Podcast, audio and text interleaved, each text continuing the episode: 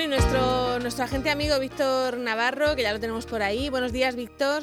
Hola, ¿qué tal? ¿Cómo estamos? Muy bien. Por fin es viernes. Por, fin, es viernes. por fin es viernes. bendito, bendito viernes. Oye, ya, yo este fin de semana me voy a quedar en casa. Te vas a quedar en casa, pero ya se puede salir con, por lo menos a pasear a, los bebés también, ¿no? No sé si, si tus bebés tan pequeñitos no lo notarán o no lo apreciarán, pero puedes sacarlos a dar un paseillo el domingo. Pues sí, en principio sí, a partir del domingo. ¿Sabes lo que pasa? Que, bueno, quizá no esperemos unos días a ver cómo responde la gente, porque yo creo que esta llamada al final mm, pues habrá algunas personas que quieran salir y que tengan ese, ese afán de salir. Y bueno, yo veo, hay gente que hace hasta sus cuadrantes, porque una hora para sacar al perro, una hora para comprar, una hora para sacar a los niños, cuando lo importante es quedarse en casa. O sea, que los niños que salgan, pero lo indispensable. Bueno, y aparte es, posible que, lo que dices, que a lo mejor el domingo hay como un poco de avalancha porque todo el mundo tiene muchas ganas de salir, ¿no? Entonces, si, si tienes algún, eh, algún niño que pueda aguantar un poquito más o que tiene algún factor de riesgo, mejor esperar, ¿no? Pues sí, eh, evidentemente, pues aunque es una oportunidad, sobre todo para los más pequeños de la casa, pues eh, yo siempre recomiendo que, que, se pueda, no quiere decir que sea lo recomendable. Entonces, pues bueno, pues siempre es bueno también ser prudente y si se tiene que salir, pues bueno, pues eh, paseos y trayectos cortos y bueno, pues evidentemente eh, este, esta, durante esta cuarentena he escuchado mucho esa frase de que se apele el sentido común. Exacto. Eso es lo, importante. Y sobre todo también, eh, como tú decías, el domingo saldrá mucha gente, pues toda, muchos niños en la calle que no, que no estén juntos, eso también es complicado eh, gestionarlo y, ahí los papás tenemos que hacer una, labor importante, ¿no? De, contener a nuestros pequeños y ven a otros niños, pero hacerlo pues dándole esa seguridad.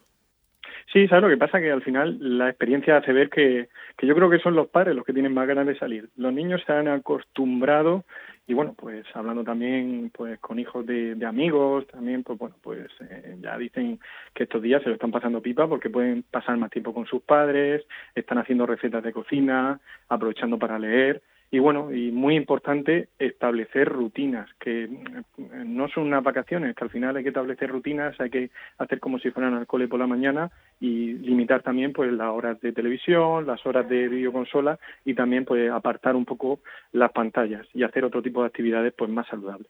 Sí, porque eso, eso os preocupa un poco, ¿no? El que, el que al estar encerrados en casa eh, pues haya muchos niños que, que estén prácticamente todo el día enganchados a una, a una pantalla, ¿no? Sí, bueno, al final es el recurso fácil y muchos papás pues eh, aprovechan para hacer otras cosas y dejan pues la tablet, la consola y bueno, pues en un momento puntual pues si ha hecho sus deberes y, bueno, pues un tiempo prudencial pues no está de más, porque al final pues tanto tiempo en casa hay que romper un poco la rutina, pero que no sea como digo el recurso fácil y hay otro tipo de actividades bien sea sacar el trivial, el tabú, eh, juegos de mesa como el parchís, las damas, o bueno pues hacer como lo he dicho antes pues hacer actividades como de cocina o también pues eh, algún tipo de fiesta de disfraces o, o como también he comentado por algunos amigos que incluso se han pintado la cara y están pues grabándose vídeos. Hay muchas oportunidades y vamos a aprovecharlas porque también los peques lo, lo agradecen pasar más tiempo con, con sus papás. Eh, el uso también pues excesivo que se está haciendo durante estos eh, días de, las pantallas em, hace que tengamos que estar también más eh, pendientes de, en redes sociales eh, de dónde se meten nuestros pequeños, ¿no? Esa seguridad, pues, de, tener ese control de los papás y, bueno, pues no se metan donde no se tienen que meter. Sí, bueno, siempre yo resumo con dos palabras las tareas que tienen que hacer los papás a la hora de pues vigilar o supervisar a sus hijos. Dos palabras que se resumen en formarse e informarse. Deben de informarse, deben de conocer qué tipo de aplicaciones utilizan sus hijos y más pues en esta etapa de confinamiento y también informarse pues a la hora de cómo se deben de utilizar, si es adecuado a su edad y bueno, pues eh, no es la primera vez que comento pues el tema de los retos, el tema de los challenges, que bueno, pues en algunas ocasiones han generado accidentes o situaciones incluso de, de acabar con la vida de un menor. Eh, retos que, bueno, pues resumo, como puede ser el tema de eh, de hacerse fotografías con cucarachas en la cara, o hacerse, eso es lo más normal del mundo. Tampoco nos ocurre eso? A ver, yo los retos que he visto que, hacen los, los, niños de mi entorno es que si meter la, la, cara en un plato de harina y salir todo manchado de harina, en fin, son cosas divertidas, no son... Esas son las divertidas, esas son las partes divertidas, por eso el, el papel de los padres debe de estar encima y controlando qué tipo de retos. Hay muchos retos, de incluso comerse una pastilla de lavavajillas o, o ponerse una bolsa de plástico en la cabeza y aguantar eh, eh, la respiración. Esos son los retos negativos y por eso eh, repito que los padres deben formarse e informarse.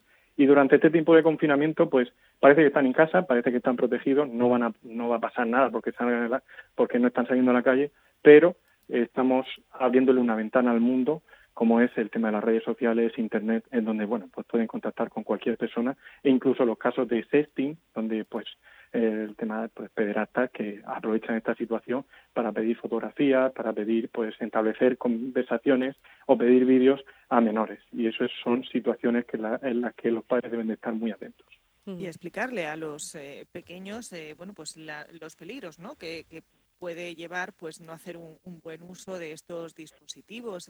Normalmente también pues eh, a veces en, los colegios se dan esas charlas, esa información.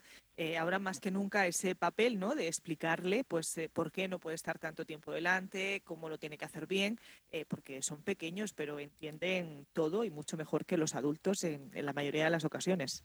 Pues sí, así es y sobre todo todo forma, como he dicho también antes, en establecer rutinas tienen, que tener su horario para hacer deberes, su horario para hacer deporte, su hora para comer y su hora para acostarse.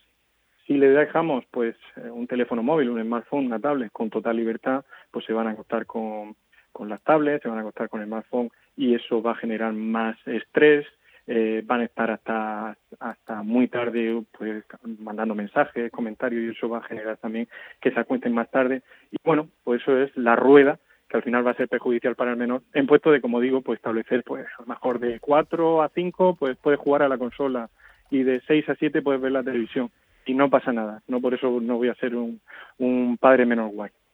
Bueno, pues hay que tener en cuenta eso, que por, por las redes sociales y por WhatsApp y por todo eso les puede llegar eh, muchas tonterías, algunas peligrosas y que hay que supervisar de alguna manera, ¿no? Sí, así es. Yo, bueno, con mis peques no tengo ese problema porque le digo, digo, si quieres algo, dímelo. Y como todavía no quieren, no me contestan, pues, pues nada, se quedan sin tablet y sin televisión. Muy bien. Bueno, pues muchísimas gracias, Víctor, por, por darnos estos consejos, como siempre, y hablamos la semana que viene. Un fuerte abrazo. Hasta luego.